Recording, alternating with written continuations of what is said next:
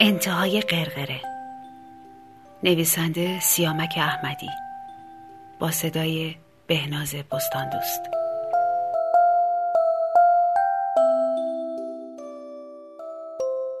باد بادک را برداشتم و با عجله از پله بالا رفتم. به پشت بام که رسیدم باد سرعتش بیشتر شده بود. پیت های حلبی با زوزه باد می لرزیدند و رخت های آویزان به تناب از شادی بالا و پایین می پریدند. با اشتیاق فراوان از هم جدا شدیم. او دم تکان می‌داد و من دست. هرچه بیشتر دم تکان می‌داد فاصلم را با او بیشتر می کردم تا اینکه به انتهای قرقره رسیدیم.